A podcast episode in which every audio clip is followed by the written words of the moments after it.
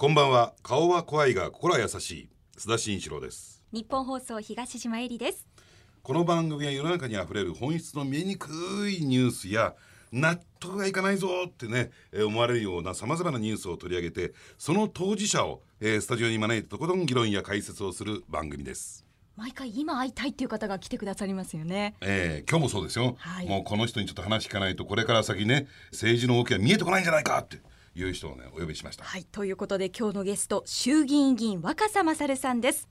須田慎一郎のニュースアウトサイダー、この後7時20分までお送りします。それでは早速ご紹介します。今日のゲストは衆議院議員若狭勝さんです。はい、よろしくお願いします。よろしくお願いいたします。まずは若狭さんのプロフィールをご紹介します。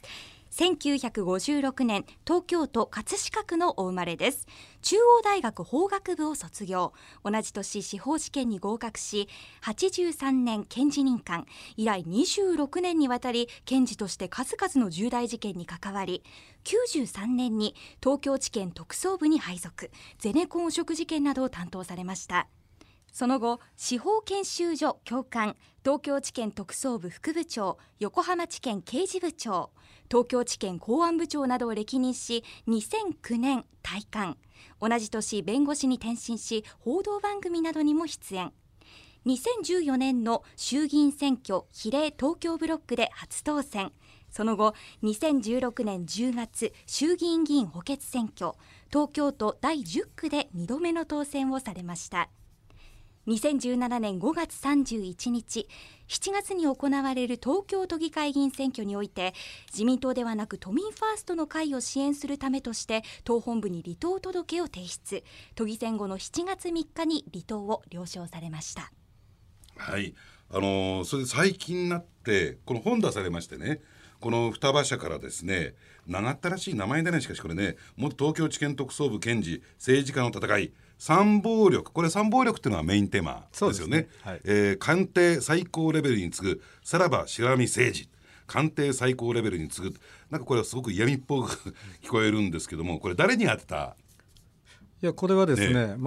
今回の都議選の時に向けて、発売したということで、実は発刊された日が投票日だったんです。7月2日そうだったんですか。ですから、そこで、都民ファーストが負けちゃう、自民党に負けちゃうと、この本というのはおそらくもうボツになると。要するにしがらみ政治さらばと書いたのは、自民党に向けてなんですけれど、で自民党が勝って都民ファーストが負けちゃうと、この表題っていうのは、ほとんどお前何を言ってんだという話になっちゃうんで、これを出版するという時にはすでに都民ファーストが自民党に勝つという私の信念があったから、こういう表題で出したんですよね。そもそも今回の都議選の勝因、最大のと言ってもいいんでしょうけども、それは何だったと思いますか？これはですね、やはり都民ファーストが訴えていた、情報公開を積極的に進めるという軸足、これは非常に今の政治において大きく要請される、国民の皆様が非常に強くそこを、見ると。でところが森友学園問題、加計学園問題というのがありましたから、これはですね、おそらく情報公開後ろ向き、説明責任消極的という、そういう形で移ったと思うんですよね、国民の皆様に、あるいは都民の皆様に。ですからそこを都民ファーストが逆に情報公開を力強く進めると、今までのそうしたごまかそうという政治とはおさらばだというようなことを訴えていけば、これは都民の人には多く受け入れてもらえるという、そういう確信があったんですよね。なるほど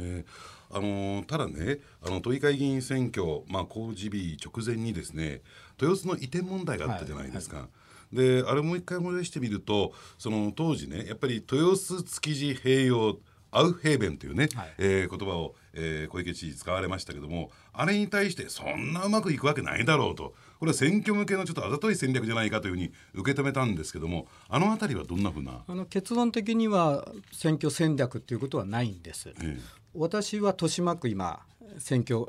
地盤にしていて、小池さんも豊島区を地盤にしていて、実は豊島区役所、これが鍵なんですよ。どういうことかというと、豊島区役所がですね、新しい庁舎を作ったんですよ、場所を変えて。で作るにあたっては豊島区は一切お金を出してないんです。でその上お金を出してないだけじゃなくて400億円ぐらい逆に儲かったというか、うん、あったんですよ。それは PFI で民間の資力と活力と知恵を使って、うん、そういう要するにお金をかけずに新しい大きな庁舎を作ると、うん、でさらに儲かると。あそこの築地ってそれこそすごい豊島区どころじゃない非ではないぐらいのすごいスポットですよね、はいはいはい、だからあそこで再開発をする、うん、その PFI 要するに民間活力資力を使って開発すれば、うん、お金をそんなにかけずにすごい要するにワクワクする、うん、活性化された輝く地区になるんだろうと、うん、そういうふうに考えたもんなんですね、でただ選挙前はこの話をすると、じゃあ金額的にどうなんだとか言って、いろいろとまた言われてしまうと、数字が一人歩きしても良くないので、だから選挙前はあの程度で止めざるを得なかったというのは実情なんです、本当はもっと詳細な制度設計というか見込みがあるということですね。そうですね、本読めばね、その辺は書かれているんですが、そもそも小池さんとの出会いっていうのはどういったところにあったんですか。私は4年前に参議院の比例の選挙に出たことがございまして、その時に、豊島池袋で私の応援演説をしていただいたと、小池知事にですね、はいはい、それが最初のきっかけ出会いでした、でそれ以降実は私は検事をやってた時から、刑法の性犯罪の、規定というのが、男尊女卑、要するに女性差別の規定があるということで、その規定をとにかく国会議員になって変えたいっていうのが国会議員になろうとした一つの大きな動機なんですよね、でその時に小池知事は、女性の視点観点もあって、これは若狭さんやっぱり変えなきゃいけないと、女性がどんどん活躍するためには、日本の基本法たる刑法の中にその明治時代の女性蔑視の発想が残っていてはいけないと、これを一緒にやりましょうというようなことで、それでずっとその路線で我々2人でですねいろいろ考えてきたところがあるんです、で今回この間の国会でですね、そのずっと私らが描いてきたものが修正されて改正されて実ったということで、ですから最初は私の応援演説を参議院選挙の時にしていただいた、でその後はそうした性犯罪についての、やはり私の背中を押してくれたという関係ですかね、ただね、そういった中でね、ちょっとこれまでの若狭さんのその行動っていう点で言うと、自民党との離党と言ったらいいんですかね、あの時に非常に分かりにくいと言ったらいいのかな、外部から見るとなんかこう、政治家としてはどうなんだろうかみたいなね、最初に進退伺いを出して、自民党から聞こえてきたのはお前それだけ大物かみたいなね、声が聞こえた、そして離党届けて二段構えしたじゃないですか、あの時ってどういう心境だったんですか。あれはもう最初から二段構えで、進退伺いをまず出すと、でどうしてかというと、やはり自民党の公認で選挙を当選させていただいたところがあるので、まずは組織の人間としては、自民党にお伺いを立てるのが筋だというふうに思っていました、で進退伺いって、とんでもないって自民党の人たちが言ったのは、いわゆる不祥事、不祥事の時は自分の不祥事だから出処進退は政治家個人が決めろという形で進退伺いがとんでもないってよく言われますけれど、私の場合は決してその不祥事ではないんですよね、ですからそういう意味においてはやっぱり自民党の公認で選挙に勝ったと以上は、やはり自民党にまずお伺いを立てるのが組織人としては大事だというふうに思いがありました。ただここに戦略がありまして、最初進退伺い出すとおそらくその反応としてそういうようなとんでもないと、進退伺いなんかとんでもないの、こんなの離党すべきだとかね、いうふうに言うのが想定されていたんです。でそれを想定していて、で2日後に進退伺いを出した2日後に離党届を出したんですよね。そうすると最初から離党届を出してしまうと、なんで自民党のその公認で選挙に受かっていながら、自らはいやめますって自己勝手でしょっていう反応が出てくるんですよね。だからそういうようなことを見越して、とりあえずは組織の人間として進退伺いを出すと、でその状況を見て離党届を出すというのが、おそらく流れとしては一番座りがいいというふうに思って出したんですよね、それ喋って大丈夫ですか今。大丈夫だと思います身体伺い出した後に、記者会見をさせていただいたんですよね。でその時に身体伺いを出した、理由として一番目に挙げたのは、夏季学園問題に対しての菅官房長官の対応が極めて稚拙、問題があるということを最初の理由に挙げたんですよね。で私はずっと自民党の政治を見てきまして、もう20年間以上検事として自民党の政治家を責任追及するという側で見ていたんで、政治の流れっていうのはかなり他の国会議員よりも相当詳しいと思うんですけれど、でそういう政治を見てきて、やはりずっとやっぱりしがらみ政治っていうところがあったんですよね。でやっぱりどうしてもしがらみ政治っていうのは情報公開とか説明責任に後ろ向きなんです。しがらみ政治、利権政治とかそういうものがばれないようにどうしても消極的になってしまうんですけど、それがやはり問題だっていう思いはずっと私は抱いていたんですよね。でさらにやっぱり最近の国民とか世論の見方としては、やはり情報公開をせずになんとなくごまかして終わらせようとしているというようなことが非常に問題意識を持たれる人が多くなってきたというのも私は直に感じてました。ですからあの時にやはりその夏季学園問題に対して情報公開が極めて後ろ向きというようなことをきちんと言うべきだというふうに思って、その身体伺いを出した後の記者会見ではそれを一つの理由にさせていただいたんですよね。しかしあの時点でそれを言うってのはかなり勇気がいることだったんですが、もともとまだあの時点では、いわゆるその文部科学省の文書が要するに怪文書だという、怪文書もどきっていうふうに菅官房長官も言っていたし、で前川前事務次官も会見したけれど、必ずしもその皆さんが一致して文科省にあの文書があるはずだとかいうところまでは至ってなかったんですよね。ただ私は自分の検事としての経験上、あの文書、ああいう形の文書は文科省に間違いなくあるという、職業的な自信があったんです。さらに前川前事務次官の記者会見を聞いてる限りだと、いわゆる嘘反応が出てないんですよ。私は嘘反応については専門家なんです。検事さんだからね、元ね。一応嘘の見抜き方っていう本まで出してるんですけどね。だからそれをずっとライフワークにしてきまして。その意味では前川さんの記者会見は嘘反応がほとんど出てないと、だそれをダブルに考えると間違いなく文科省のその文書はあるはずだという確信めいていた、だそこは自分のこれまでの検事としての経験がやはり生きていたっていうふうに思いますけどね。ちょっと分かりにくいんだけれども、都民ファーストの会というのはもちろん地域政党ですよね。若狭さんは国会議員、国政ですよね。この地域政党、都民ファーストの会と若狭さんの関係というのは今どういう状況になってるんですか？おっしゃる通り、都民ファーストっていうのは地域政党、地域政党っていうのはやはり東京都とかそういうところに限定されます。ですから私は今の時点ではこれまでもそうですし、これからもそうですが、地域政党である都民ファーストに関わり合いを持つということはございません。そこはきちんと区別して、私は国会議員なので、今後、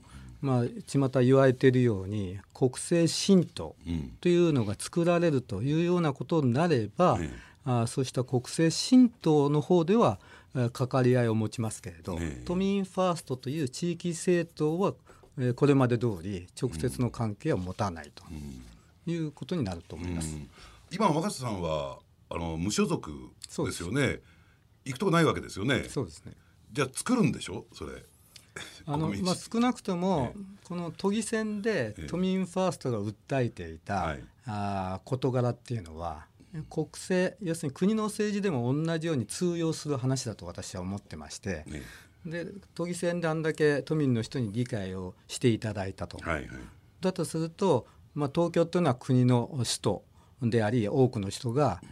いるわけですから、国全体あるいは国民全体にもそうした都民ファーストが訴えていたことが受け入れられていくだろうと思ってますので、その流れを考えますと、都民ファーストという地域政党とはまた別枠で、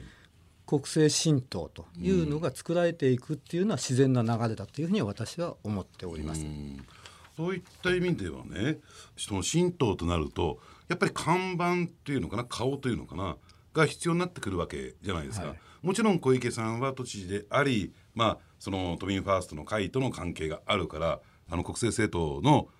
看板にはなり得ないですよね、そこはね、はい、そうするとまた別の人ということになってくるんですかね。まあ、確かに小池知事は都政により一層専念したいということを今言われてまして、うん、その2党を追うわけにはいかないということですので、おそらく国政新党を作った時に小池さんがその国政新党の代表になるとかいうことは現実的にはないと思います、うん。だとすれば国政新党というのはどういう仕組み枠組みになるのかということなんですが、まあ、一つはですね、やはり二大政党制というのは私は必要だと思ってまして、うん、でその際に受け皿、将来二大政党制を担えるような受け皿を新党として作るべきだと思ってます、うん。でそのためには少なくとも新党を立ち上げますよと言った時に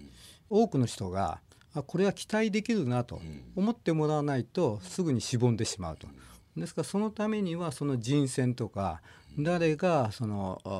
トップに立つのかとかいうことについては今後詰めていかなければいけない大きな一番のポイントだと思います、うん。今非常に重要でね、しかも激しいことを言われたんだけども、それは何かというと二大政党制でその一方の軸になるという方向性を見せたんですけどね、はい、そうするとそれを裏返してみると今の民進党、これはその受け皿になり得ないし二大政党の一方の軸にはなり得ないとお考えなんですか。民進党は受け皿にはなり得ないし、ええ、で今後民進党は少なくても今よりも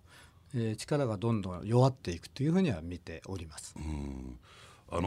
そういった中でどうなんですかね、政党助成金というところを考えると年内に5人以上の政党を立ち上げないとお金入ってこないじゃないですか。とりあえずそのあたりでね、5人まとまるっていうことはありえるんですか、これは。少なくとも政党交付金目当てにその5人集めて、いわば右往の衆でもいいからっていう話は全く考えられないと思うんですよね、うん。ただ少なくともこの都議選の結果を踏まえて国政新党というのを新たに作ろうとしているわけですから、そうだとすると鉄は熱いうちに打て、あるいは一気火星という言葉があるように来年に作るとか再来年に作るとかそういう長いスパンの話では決してないというふうに思うので、まあ、ある意味、今年中に国政新党を作るんであればそういう形で皆さん考え方が一致して将来的に二大政党制の受け皿になれるような団体を作れるんだとしたら今年中にやはり作っていくっていうのがこれまた自然な流れだと思います、うん。どうなんですかね、これはね、本当に希望と言ったらいいのかな、その一縷の望み、一縷っていうとネガティブな言い方になってしまうんですけれども、そういった中で将来ね、まあ、本では否定されてますよ、否定されてるんだけども、気持ちとして将来その小池総理っていうねっていうところは若狭さんの気持ちの中にもし可能だったら実現したいな、させたいな、できたらいいなっていう気持ちはあるんですか。現実的には多分総理っていうのは、可能性は少ないとは思いますけれど、うんうん。まあ、希望として、まあ、その理想的に一つ総理としてっていうのは、うん、その皆さんがおっしゃるような期待が本当に高まってくるんであれば私もそれを否定するものではないんですが、ただあくまで